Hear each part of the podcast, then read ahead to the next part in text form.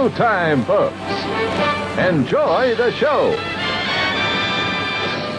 Hello and welcome to episode 58 of Saturday Matinee Theater, brought to you by your friends at the Longbox Crusade. We are back in Gotham City in our recording studio that is set up in one of the many unused rooms in stately Wayne Manor. Still not sure that Bruce even knows we're in here. I'm your host, Jared Albrecht, the Yard Sale Artist, and joining me as always is the Robin to my Batman.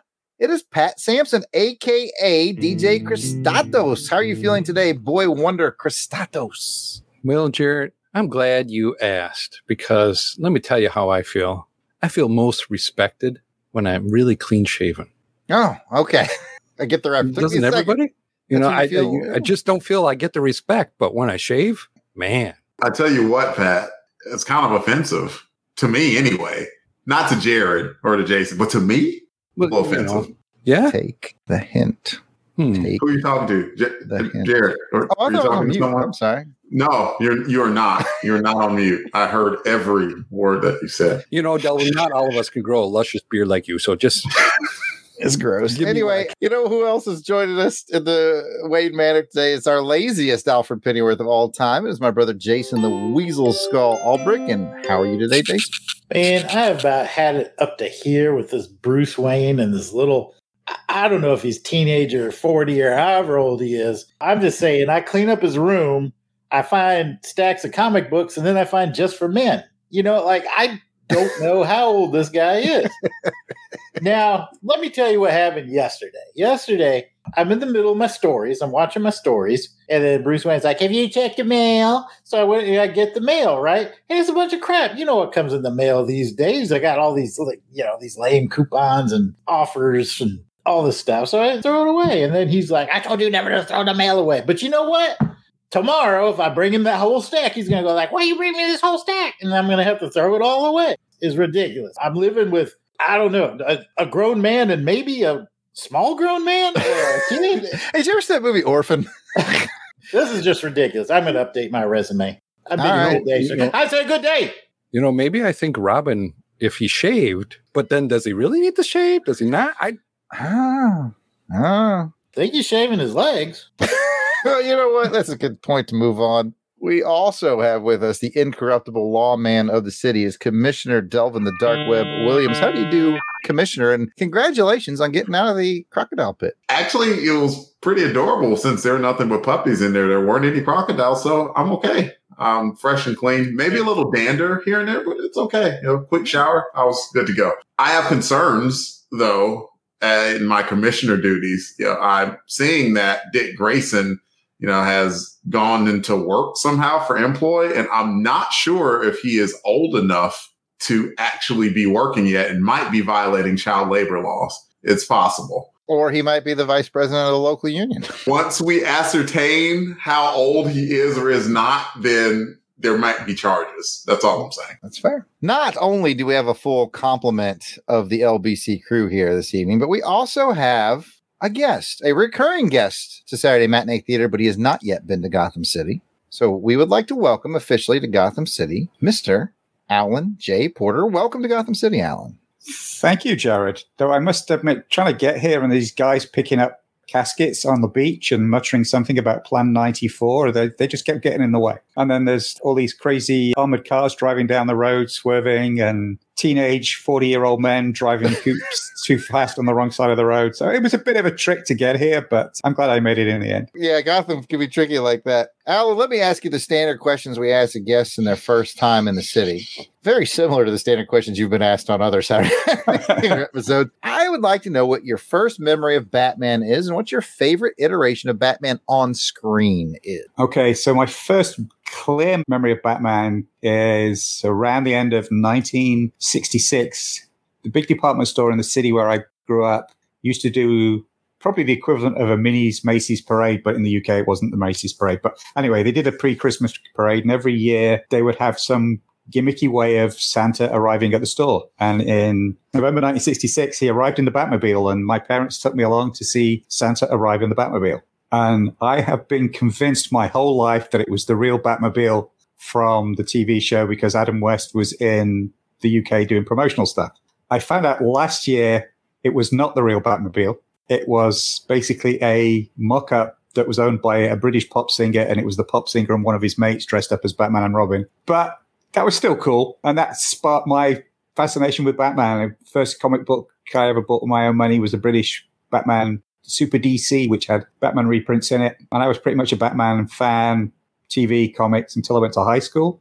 Um, stopped reading comics in high school and then got back into it at college in 86. I picked up a copy of Batman from the spinner rack, still have it framed in my office. And that sparked my Batman mania that lasted like 25 years as a Batman collector. Um, I think at the height, I had about 12,000 Batman items in my collection, which led me to write the Batman Collector's Guide, got me on TV as a Batman collector, ran one of the first Batman websites for like 11, 12 years. And the Gotham Gazette, if anybody's really can remember that, Gotham Gazette, Batman magazine on the web. I ran that for, founded and ran that for like 12 years. And then but, but about, you like Batman? no, Okay. I'm actually more of a Flash and Green Arrow guy, really. Um, he just got diverted.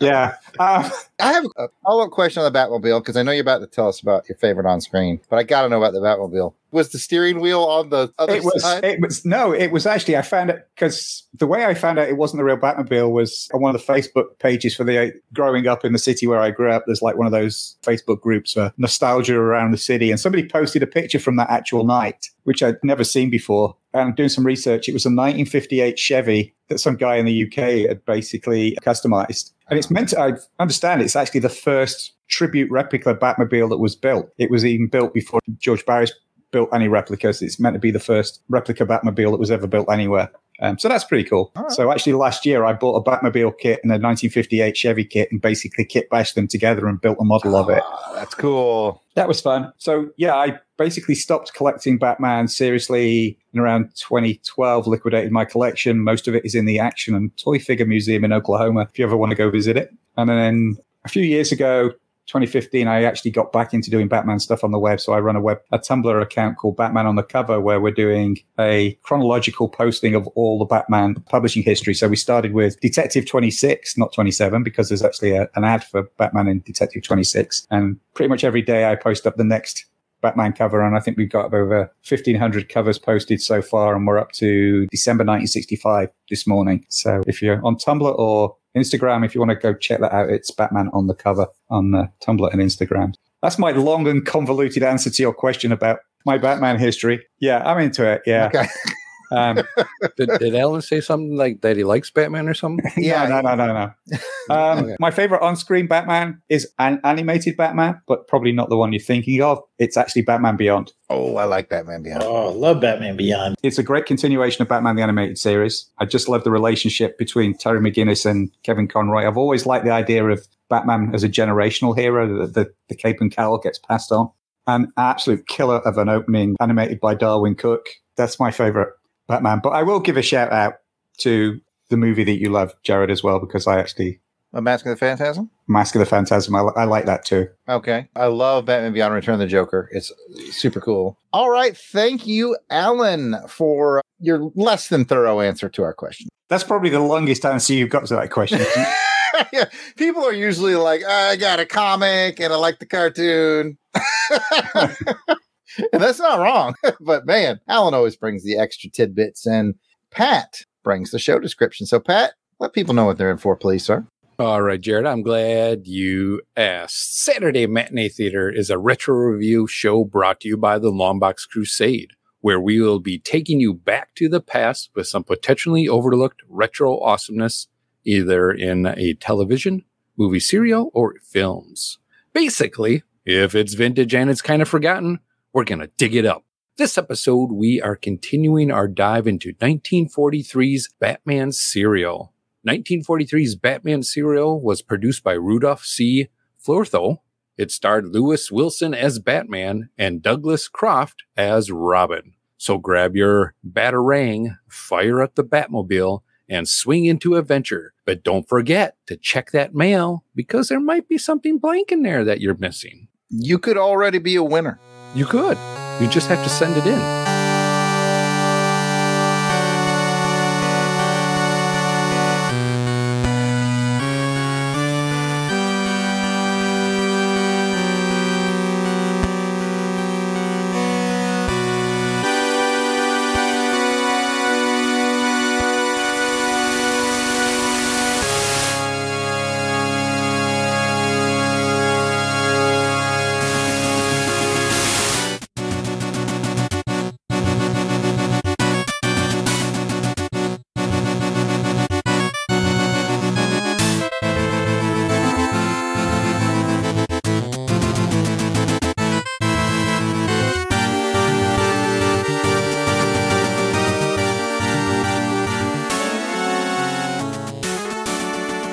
Now, before we hand it over to Delvin for this episode's info, let's take a look, or in this case, a listen to a commercial that would have been playing at this time when this episode was released back in 1943.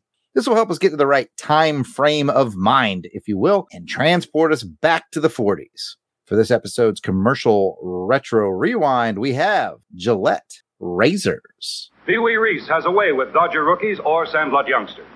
Pee Wee, you do a lot of work with boys. Not work, Al. I like baseball and kids. I enjoy helping teenagers start right. Well, that's around shaving age, and you give them pointers on personal appearance, too? Yes, a boy has more self-respect when he's clean shaved. I tell him to use a Gillette razor, Al. You said it. The Gillette Super Speed Razor. And today there are three. Light for sensitive skin and most younger men. Regular for average skin and beard. Heavy for men who like the heft and feel of a heavier razor. Each is different, precisely engineered. One has the right blade edge exposure, edge angle, and weight to shave you in a breeze. Comfortable, good looking shaves you may never have had before. And convenient, you change blades and rinse clean so. Choose your Gillette Super Speed Razor. A dollar twenty-nine with Gillette Blue Blade dispenser and handy travel case. Okay, guys, what do we think of the 40s Gillette commercial? I know Jason is chomping at the bit to talk about it. I know when I, as soon as I saw it, I was like, Jason's going to want to talk about more than anybody. But hey, the guest gets to go first. So, Alan, what do you think? Well, as per Pat mentioned earlier, I feel deeply disrespected by this whole thing. I think it's it's a terrible ad. Um, I think it's beardist. It's not fair to those of us who enjoy a nice continuous growth of facial hair. So um, here, here, here, yeah. here, Alan. Absolutely. yeah, Yeah. and I, I tell you, Alan's got a great beard. and I've no idea who these people are or what they do, or other than they seem to do strange things with boys in sandlots and with bats and sticks. I've no idea what that was all about. So You see, Alan, over here in the States, it's called baseball. it sounded, whatever it's called, it sounded really dodgy to me. I'll tell you that. it resembles cricket. oh my goodness! You know, Actually, we call it rounders, but that's right, rounders. Oh my gosh, I hadn't heard that term in forever. Pat supposedly is next on the script, but I got to go to Jason. I know he needs to go, so Jason, go ahead. Oh, by far my favorite commercial so far. It had my beloved Dodgers, and not just any Dodger. You have Pee Wee Reese, Hall of Famer, shortstop. One of the guys that came up with one of the greatest Dodgers in all the Dodgers lore, the great Jackie Robinson, number 42. And then you had Don Zimmer, who went on to be a great coach, Roy Campanella, another Hall of Famer. Holy cow. Just watching that, I was like, man, it makes me want to buy that dangerous looking razor and rub it on my face. I, I think it sounds like Jason wanted to be one of the boys that he was Yeah, I'll helping. do it. I want be like- Throw me the ball, Pee Wee. Throw me the ball. Why did they call you Pee Wee? Why do they call him Pee Wee? Yikes. That's, all right, time, time is up. Pat, you're getting skipped this time. those weren't even the Los Angeles Dodgers. No, those were the uh, Brooklyn? Brooklyn. Brooklyn Uh, Dodgers. That's how old school this commercial was. That's right. And they had three great ones right there. That's that's amazing. Yeah, it was a pretty good lineup. Uh, Delvin, thoughts? I think Jason took most of them. I mean, tell you what, they really wanted to sell these razors because there was some star appeal in there. I mean, I've, heard of these baseball players, and I was like, heck yeah, all for it. And yeah, I, I don't know about putting that razor to my face either. I, I value my face, so and I know I want skin to stay on it. So I don't know, maybe just like walking by it and just kind of like wiping your face against it, but not actually applying the razor to the face. Y'all got That by 80 years of razor technology. Man, I didn't shave until I was 18. The first time I shaved was putting on an ROTC uniform. That's the first time I ever shaved. And I had to have my roommate at the time, Brad Parker, who was a hairy little SOB. Now I'm minister, so he's not an SOB. I'm probably the SOB. Anyway, and he he taught me how to shave. So yeah. really? Yeah. So that's it came late to the shaving party. All right. all right. Very late. Pat, what do you think of the commercial? Give us your history of shaving your face, Pat, shaving your face. Like Delvin, I was a late bloomer. So this beauty didn't come until my later seasons of life. And I think it's still kind of working on it. But my question for you guys is there was three choices of blades. There was a light, there was a regular, and there was a heavy. Which one are you? If you had to buy, which one would you be? For me, I'd be a light because I got sensitive young skin, so I'm a light. What would you be? Emphasis Delvin? on young, Pat. Emphasis Yes. on young. Mhm. Yes. What would you be, Delvin? Probably light because even in the 15 years of active duty Air Force that I did, I shaved every other day. I'm not one of those who had some people have to shave like twice a day or they like pop a five o'clock shadow and everything. That was not me. Every other day I shave from start to finish.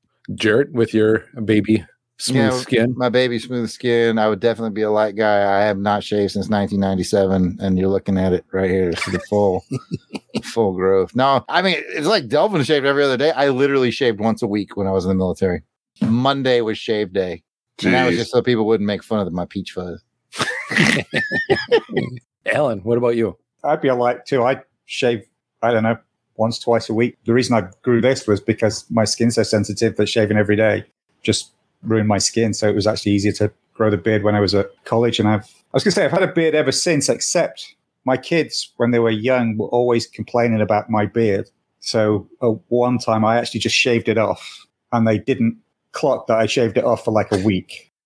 so I was like, really? You complain about it, or when I shaved it off, you didn't even damn notice. So it went back on, and I've never shaved it off since. No so, Sherlock Holmes in the family. so yeah, I'd be a light because I don't Okay. shave that often. So Jason. I'm going to round it out with a light as well. I think I could get away with that. I shaved a little more frequently when I was in the military. Now I pretty much have to shave every day or I get a little scruffly. I do remember there was this Italian in my basic training though, and this poor guy, like he would shave in the morning and then he'd get chewed out by the time we marched to the chow hall for breakfast. All right, Delvin, do your thing.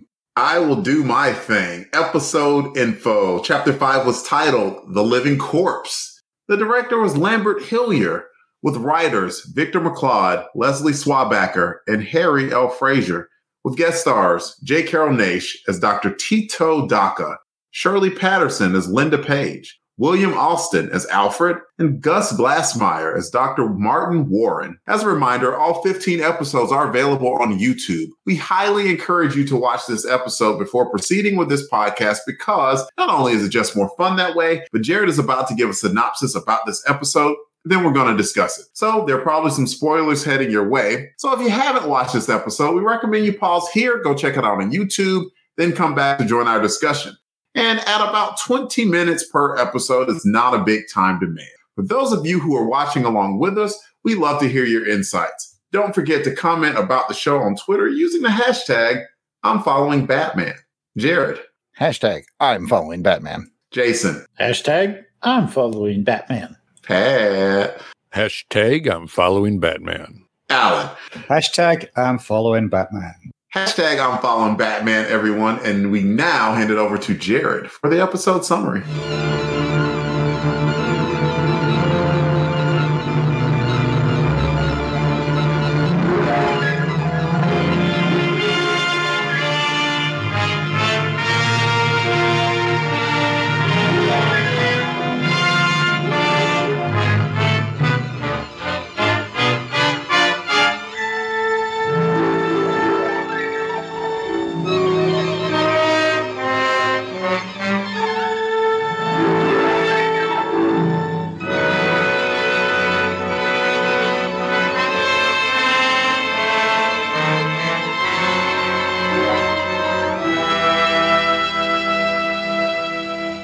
Last saw Batman, he was going over a cliff in an armored car.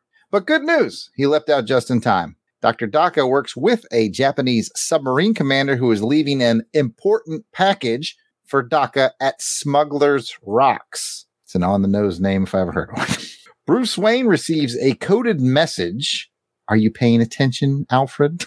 About possible sabotage at a nearby Lockwood airplane factory. But don't ask how the US government knows to send stuff like that to Bruce Wayne. Anyway, Dr. Daka gets his important package, and it's a dead Japanese soldier. And Daka, using his mad science to bring the soldier back to life, albeit momentarily, does so so the soldier can relay the secret message that Daka is to steal the secret aircraft from the Lockwood factory. Are we all still keeping up on this? All right. Daka uses his funhouse ride to capture two actual Lockwood employees and then zombifies them to gain information and use them as inside men. The brainwashed Lockwood employees take out Dick in a fist fight and steal the plane. But Batman has stowed away on the secret aircraft. Unfortunately, Batman is spotted and must fight the brainwashed men while the Civil Air Defense shoots down the unauthorized aircraft. Did Batman die in the crash? Tune in and find out.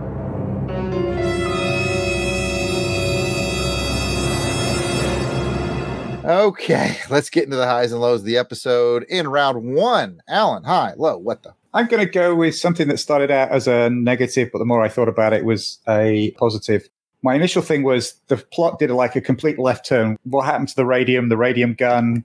I mean, we had the thing at the beginning with Batman's like, I've got to go recover the radium gun, and then never mentioned it again, and it never got seen again. And all of a sudden, we've switched from radium guns to stoke airplanes. Plot took a complete left turn. But what I actually did like about that was the contrast in the secret agent stuff that you just sort of mentioned that Bruce Wayne got summoned by the government through codes, coded letters, the way stamps were put on an envelope, secret invisible messages that you needed to put into chemicals to get it out, all very scientific and stuff. And then on the other side, you basically get the Japanese giving the similar instructions to their guy by shooting a guy out of a submarine tube in a coffin. Very Star Trek too. yeah, who then gets uh, resurrected to give one sentence and hand over a button with a microfilm on it, and then he's dead, and they don't care about him anymore. And they basically like get rid of my brave patriot. I did love the fact that actually J. Carrol Naish seemed to fluff his lines in the middle of that because he said this guy is in a state of animated suspension. I actually mm-hmm. think he meant to say this guy's in a state of suspended animation, but they just went with it. So I thought that was cool. They're like, it's 1943. Nobody knows what that No, is. nobody knows what the hell he's talking about anyway. I didn't think about it until I was watching it the second time that it was actually a neat contrast in the spycraft, if you like, the passing of secret messages between the, the technology advanced American way of doing it and the crude way of sacrificing life for the Japanese way of doing it. I just thought it was a great contrast between the two methodologies. A little known fact the Japanese government still uses the zombified message delivery system to this day. I can't back that up with paperwork. Delvin, it's your time for high or low. Yeah, that part was that was a trip. It's like if I were that soldier, I'd have been like, couldn't you use like a carrier pigeon? I could have just told you the information. Yeah, especially if they actually get they, uh, they, they contacted him by radio. Couldn't he have just said that over the radio? in, in, a, in a code or something? Why do I have to be dead?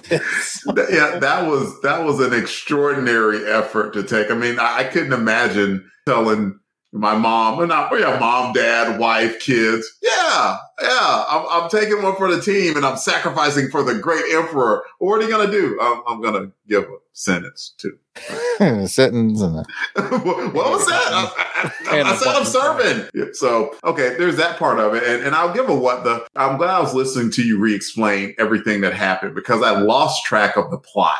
I was like, okay, there's a radium gun, and, then then now like there's Daka. Yeah, they were. It was all over the place. So the plot, and m- much like this, you know, high low, it's all over the place, and was a hard time following it for me personally. I don't know. I, I could be speaking alone, but I, I want to see what someone else thinks. Well, that someone else is Pat, my very own boy wonder, sir. I was beginning to think like, did I miss something? That's what made me go back to episode four to like, okay, I got to watch episode four to see if I missed when did Bruce get in the Secret Service or whatever.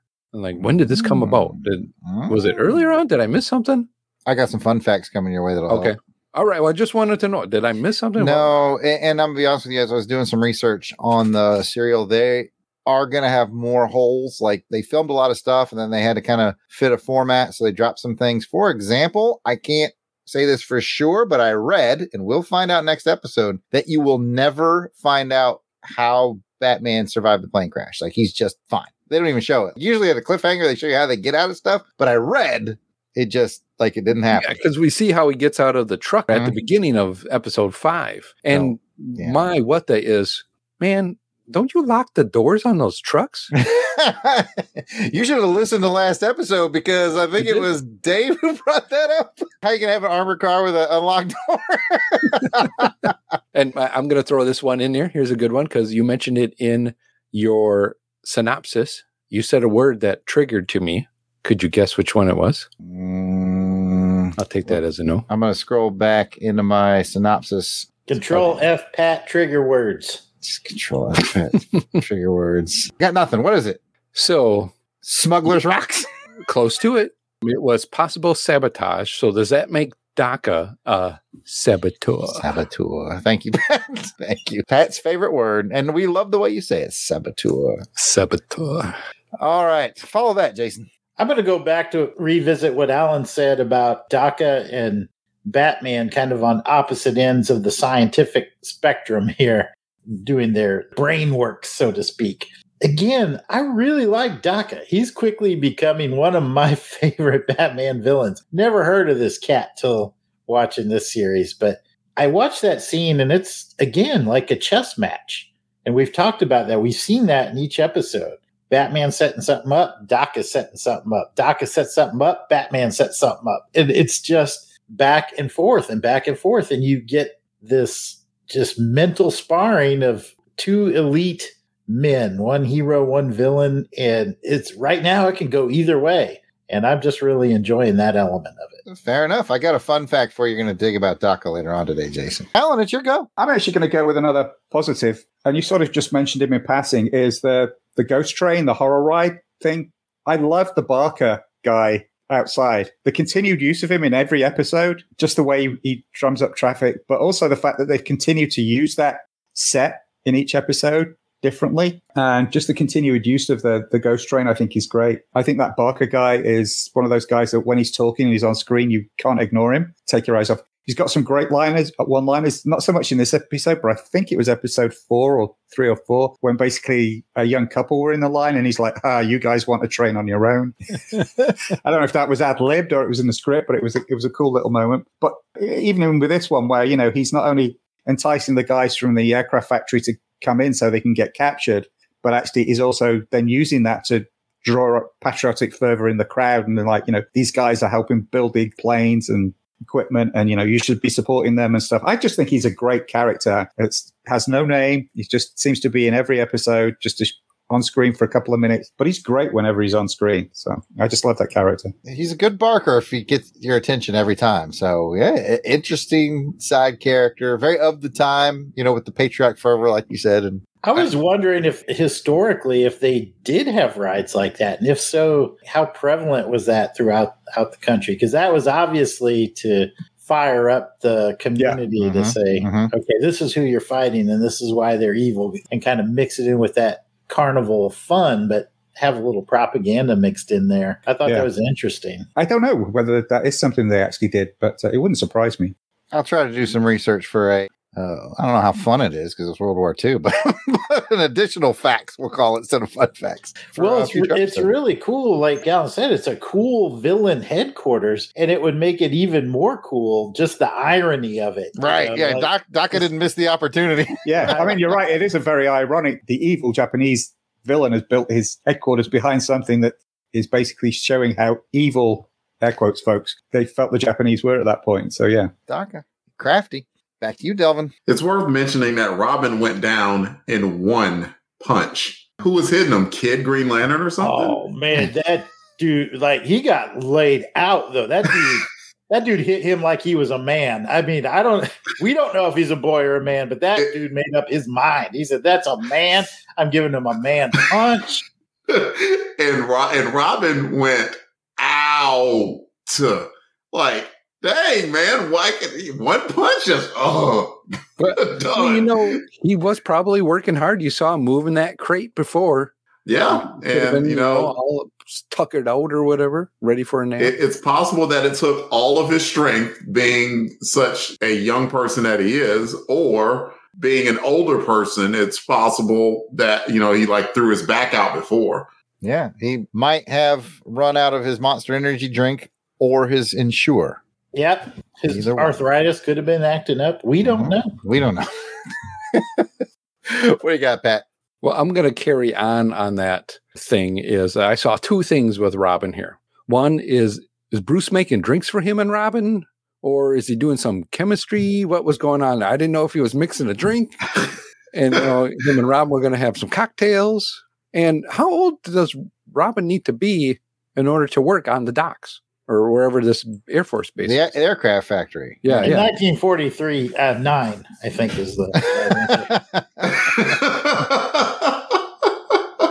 I, I I was just, I'm like, man, what's going on? And then, like Delvin said, Robin just get knocked out like that. I'm like, man, that didn't take much to take him out at Mm. all. The boy He went wonder, on. Wondering what happened to him is what he's wondering. He's on the Wonderland right now. Yeah, for sure. Wonder where the F he just woke up. Big Grace is more like Big Great Out. I got a, a whole bag of these. Jason, go ahead. Instead of a high, low, or what the, I've got a they better. They better pay off with that big dude with the club guarding the entrance. I want to see a mad throwdown between Batman and big dude with the club guarding the entrance. They teased us again. I thought he was gonna do something to those two guys, but he I- just kind of looks at the camera, smiles, like, "Wait for it." I got a theory that eventually, towards the end, it's all going to come down to Batman fighting Daka, probably in his fortress. But what I want to know is does Robin have to pay the kid cost to get on the, the ride, or will he pay the adult? Hmm. or is he tall enough? Well, You that too. With the hair, he's tall enough. Because that hair is completely out of control. I don't know what's going on with that. It's like there is no edge up in front. It's just kind of like all over the place. Like it's like eight inches high. He's Kramer from Seinfeld. it's that that is insane what's going on with his hair situation. I don't get it. Oh boy. Well, with that, that rounds out all of our official highs and lows. But I will open the floor to any burning highs or lows that are left at this point. We all know Pat probably has some, but Alan, do you have anything you'd like to add since you finally made it to Gotham and you are such a somewhat of a Batman fanatic? Somewhat, yeah. Actually, yeah, I do, but it's not about this particular episode. It's actually about the the, the serial itself and the opening credits of the serial. A couple of things. I don't know if anybody else has noticed it or it's just me, but the first couple of opening bars of the theme to me sound very like the Danny Elfman 1980. Mhm, Have you guys already Yes. mentioned that? No, we haven't mentioned it, No. but I've noticed it. And it's just made me Yep, wonder whether Agreed. that Danny Elfman had actually seen this. I bet Uh, he did. I bet he went back uh, just to kind of see what flavors happened. I think he he was like, "Oh, I like that." I, I really feel like that. Yeah, because it, really does sound like the, the 89 underscore. And the other thing I really like is just after the title, they put up a big title thing that basically says, based on the Batman stories that appear in Detective Comics and Batman magazine from DC Comics. But it's like the full size credit. It's as big as the title, it's a bigger credit as the actors get or the director gets. You compare that to a modern comic book movie where they actually never even mention the fact that it comes out is related to comics or comic magazines, or you can go buy the comics. You may get a thing at the end that says Batman created by blah, blah, blah, you know, on the end credits if you're lucky. I just love that. Maybe it's the marketing guy in me, but I just love the fact that as part of the deal, they were using the serials to cross promote the fact that this was actually stuff from the comics and this was the title of the comics and pretty much go buy the comics. I just loved that. I thought that was great. And I wish they did that with the modern comic book movies, that they actually gave the source material that much screen time and screen real estate. You know, I got to give credit where it's due. Back in 1998, I think Blade came out, and they have a red and white Marvel banner at the beginning of it. And Delvin said to me after we watched, he said, "I don't know why Marvel doesn't really hit that home, like give you like, hey, we make comics." The same thing you're saying, Yeah. and I thought it was interesting. It's almost like the universe listened because at least they started doing the flip, flip, flip, flip, flip, flip, flip, and showing the comics, and then they kind of got away from that, and started doing flip, flip, flip from other movies. And I was like, no, no, man, go back to the comic one. I think Alan's point is well made, though, that they were so big and bold about it, but also remember who was going to the serials. It was made for kids. As we learned in the fun facts with Flash Gordon, Flash Gordon was like the first serial that actually they started showing in the evening because adults were enjoying it so much too. I don't know if that happened with Batman or not. I have to do some more research on that, but that would totally explain why they were leaning into it. And then, as we all know, in the 90s, it was like Hollywood leaned out like, can we get away with this kitty quote quote kitty properties of comics. It was really interesting that they did it back then. They were so front and center with it. That it was right there in the opening credits um, as to what the source material was and where you could go buy it and what it was called. I just thought it was great. Oh, absolutely. Any other burning highs or lows? I'm kind of looking at you, Pat. Nobody mentioned with the airplane and it getting shot at. Like, man, how much anti-aircraft weapons do you need to try to shoot this one plane down? All of Giving it. it all they got. I can actually answer that. Yeah, tell, tell me. With the 40s technology, so you might be applying modern technology to it to where we have, I- you have the ability yeah. to track a plane and, and, Yeah. and adjust fire to that. They didn't have that in the 40s. So anti aircraft was basically a shell that think of it as a reverse depth charge. It would go up to Ah. altitude and then blow up. And, And they then just had to kind of hope you get lucky. Yeah, it was more of the shrapnel Okay. that would take down a plane than like a missile Ah, or, or anything like that. So it was actually a lot harder to shoot down planes from the ground with that technology. Ah, oh, well, it makes sense now because then I'm like, okay, well, how did it even get hit? Because then, you know, after all this stuff that was exploding, then you saw a little bit of like the the back tail or, or something kind of smoke or something like that. Mhm. I'm like, well, Yeah. did it hit it or or what happened? But that makes sense now. the things you learn on Saturday matinee theater with the LBC crew. All right. Anybody else got anything? All right. I'm rolling into fun facts with Jared. Let's start with this one. This one goes back to what you were saying, Pat. All of a sudden, Bruce Wayne is an agent of the U.S. government, you know, kind of out of left field. Well, there's a reason for that. Bruce Wayne's U.S. government ties were added to the show because censors didn't want people seeing Bruce Wayne taking the law into his own hands. Uh, So there you go. That's why they added it. They didn't want him to be a vigilante. Mm-mm, no. Didn't want him to be some kind of on his own crime fighter. Come on now. All right. Fun fact number two Eagle Eyes may have caught the flaw in Bruce Wayne's mailing address. I'm not going to let Alan play because I bet he already knew that. Anybody else catch the flaw in Bruce Wayne's mailing address? It was in Oh. California. Delvin's got it. Los Angeles, California, California, yeah. not Gotham City. All right, Jason, get fired up because this last one's for you. All right. I even rubbed my hands together, which I'm not supposed to do. So I know. I noticed. Okay, so our boy Naish, who plays Dr. Tito Daka, when they originally casting for the serial, he was awarded the role of the Joker. The original villain was to be the Joker, and Naish got the part, and then they changed it due to the war circumstances. Really? Yeah, so Naish was originally cast to be the Joker, and then they took the Joker out of the thing altogether. He would have done a really good Joker. Yeah. All right. And that is that. He was originally going to be the Joker. And we've got one more fun fact because my good friend Alan texted me this interesting fun fact right before the show. This serial, we've talked about how it influences comics, right? We talked about how it changed Alfred. We talked about the clock, the Batcave.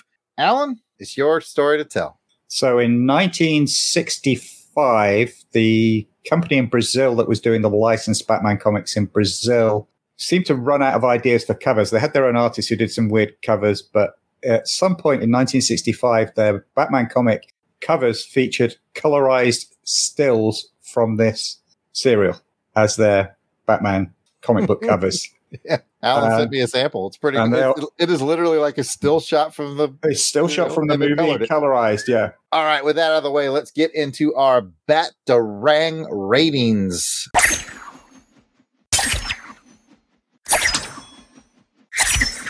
Our rating scale is as follows. Five means you loved it. Four means you thought it was very good. Three, it was good. And two, it was just okay. And one, I did not like it.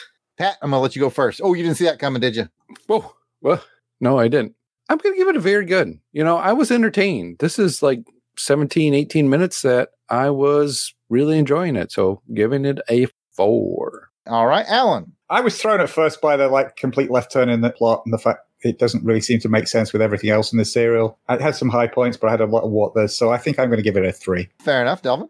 I'm with Alan. There are elements I like. I like the Batman Bruce Wayne dynamic. I like how devil may care they are with um, Linda Page. Linda Page. Thank you. But they always come to her rescue, but she doesn't know it. And that's cool. And I like Daka. And it seems like Daka has a firm control over his criminal empire or whatever it is that he's trying to build.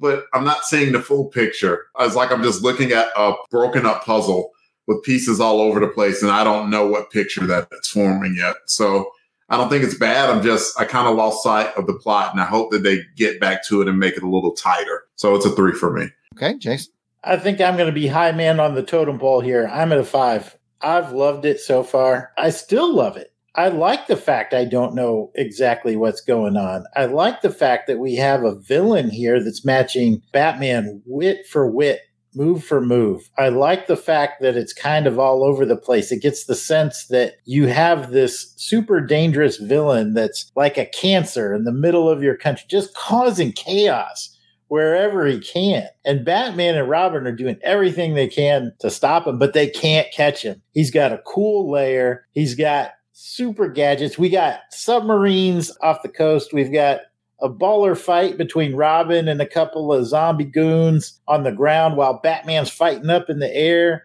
We've got yet another great cliffhanger. I'm all in at a five. Now, if what you said is true and they don't resolve this cliffhanger, penalties on the next episode. But for right now, I'm still at a five. Hey, I understand. I'm going to give it a 3.5. Okay, moving on. Hey, hey, hey. oh. Ah, I didn't get out fast enough. You're either on team two cool guys at a four, Ah. or you're at I mean, I really do like it at two to 3.5, but you know what? I'm not Joe November. I'm not. no, you're not. no, you are Oh. definitely not. What's going to be Jared? I'm going to go four. It's just bonkers enough. You know how I like bonkers things. And with that, when I finally made my decision and put it on a four, because I like how bonkers it is, it's time to get to the Gotham City mailbag. We are thrilled to kick off these comments with special shout outs to our Crusaders Club members. These are the fine folks that have joined our crusade. They enjoy early access to special long box episodes, voting on show content, free raffle entries, so much more. These are the folks that are reaping the benefits and giving some much appreciated support to the show. Thank you for being a friend. and Helica Wolf. Back again. Auburn Elvis. Bill Beer. Blast it or stash. Braxton or Underwood. Clinton Robinson. Dave Collins. Na na na na na na na na na na na na na na na bandwagon. Gerald Green. Jason Keene. Jeremy L. Jim Jarman, Jim Jarman, Jim Jarman, Jim Jarman. I hope you like the Jarman too. Getting good at that. Joe Thomas. John Watson. Jose Polio. Josh Strickland. Catwoman Kathy Bright. Monstrous Mark Hatherley. Maxwell Traver. Michael Wagner. Miranda W. P.D. Devons. Paul Hicks. Rick from Jeff and Rick Present. Rob Morgan. Ross Michaud. Ryan Daly. Samantha Maney. Sean Urbanski. Steve Cronin. Tim Price. Toronto Cop. And Brad Morin. Special shout out to Tim Price, who bumped up his Crusaders Club amount recently. We really appreciate that, Tim. Shout out, buddy. Thanks, Tim. If we missed anyone on our list, we apologize. Just keep in mind we record these well in advance of release, so we'll get it all worked out eventually. But hey, if there's a problem, send an email to contact at longboxcrusade.com. And if you're asking yourself, how do I become a Crusaders Club member? Well, that's easy. You just go to patreon.com slash longboxcrusade for as little as one dollar a month. Don't be Jason. You'll get access to the amazing world of the Crusaders Club. Come check it out. And if you don't have any extra scratch laying around, but you want to help us out here at LBC headquarters, how about you take a moment to write a review for this podcast? We'd really appreciate it. And we'd love to read your review on an upcoming episode. At this point of the show, we would normally do shares, likes, and retweets, but your old buddy Jared was in charge of the script, and I was so used to blaming Jason for not having the last episode ready. I just left blame Jason in there. So I apologize, everybody. We will get back to shares, likes, and retweets next episode, unless Jason screws it up, then I can leave blame Jason in, in the script. But this one was 100% on me, everybody. We could probably guess at some, you know, Ryan Daly, And Helica Fetty Wolf. and Helica, if anyone, GLHG. I'm out of guesses. All right. So Rick with that, Jeff and Rick Present. that's right. With that, uh, let's get to our closing, and that's Jason's job. I can't blame him for that. Yes, sir. Well, that's it for this episode of Saturday Matinee Theater. If you'd like to hear more from us in the realm of comic books, action films, and more, check out the Long Box Crusade. Pat, where can they find that? Well, Jason, I am glad you asked. You can find the Longbox Crusade on iTunes or Google Play or most podcatchers. You can also find us at www.longboxcrusade.com. We're also on Twitter, Facebook, Instagram, and YouTube at Longbox Crusade. Back to you, Jason. Well, thank you, Pat. If you want to hear us on our track through all the James Bond films, the James Bond universe, music, books, etc., etc., you can check out on Her Majesty's Secret podcast. Jared, where can they find that? Jared, Jared, you're on. Is anybody? Oh, you guys need some help. I'm right here. Oh no, It's me, Christopher Walken. I can tell you about where to find on a Majesty's Secret podcast. I was in a Bond film, and guess what, boys? I was in a Batman movie too.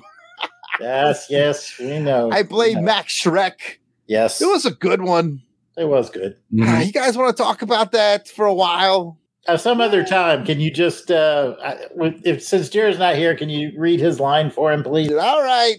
On a Majesty's Secret podcast is on iTunes, Google Play, and almost your podcatchers. You go to www.secretpodcast.podbean.com. On Twitter, we're at OHMS Pod. I guess back to you then, since you don't want to hear about my stories of being on the Batman set. You know, you look Danny pretty- DeVito was there. Yeah, yes, we know Danny DeVito was there. You look pretty happy, Chris, but where are you happiest? Well, I'm happiest in the saddle. You tricked me into saying that, didn't you? I did, I did. If you'd like to chat with us online, we can be found at Pat, kick us off. Well, Jason, I'm glad you uh, asked. You can find me on the Twitter at Christatos01. Delvin? You can find me on Twitter at DE underscore RAY 1977. Jason. You can find me at Weasel Skull on Twitter or Jason Albrick on Facebook and Instagram. Alan, where can they find you, sir? You can find me on Twitter at Alan J. Porter. If you would like to join us in the continuing journey of Batman's publication history, you can join us on Tumblr on Instagram at Batman on the cover. Thank you very much, Alan. And thanks everyone for joining us for this episode of Saturday Matinee Theater. We'll see you next episode as we return to our coverage of the 1954 Sherlock Holmes TV series for the case of the neurotic detective. The meetup location? 221B Baker Street.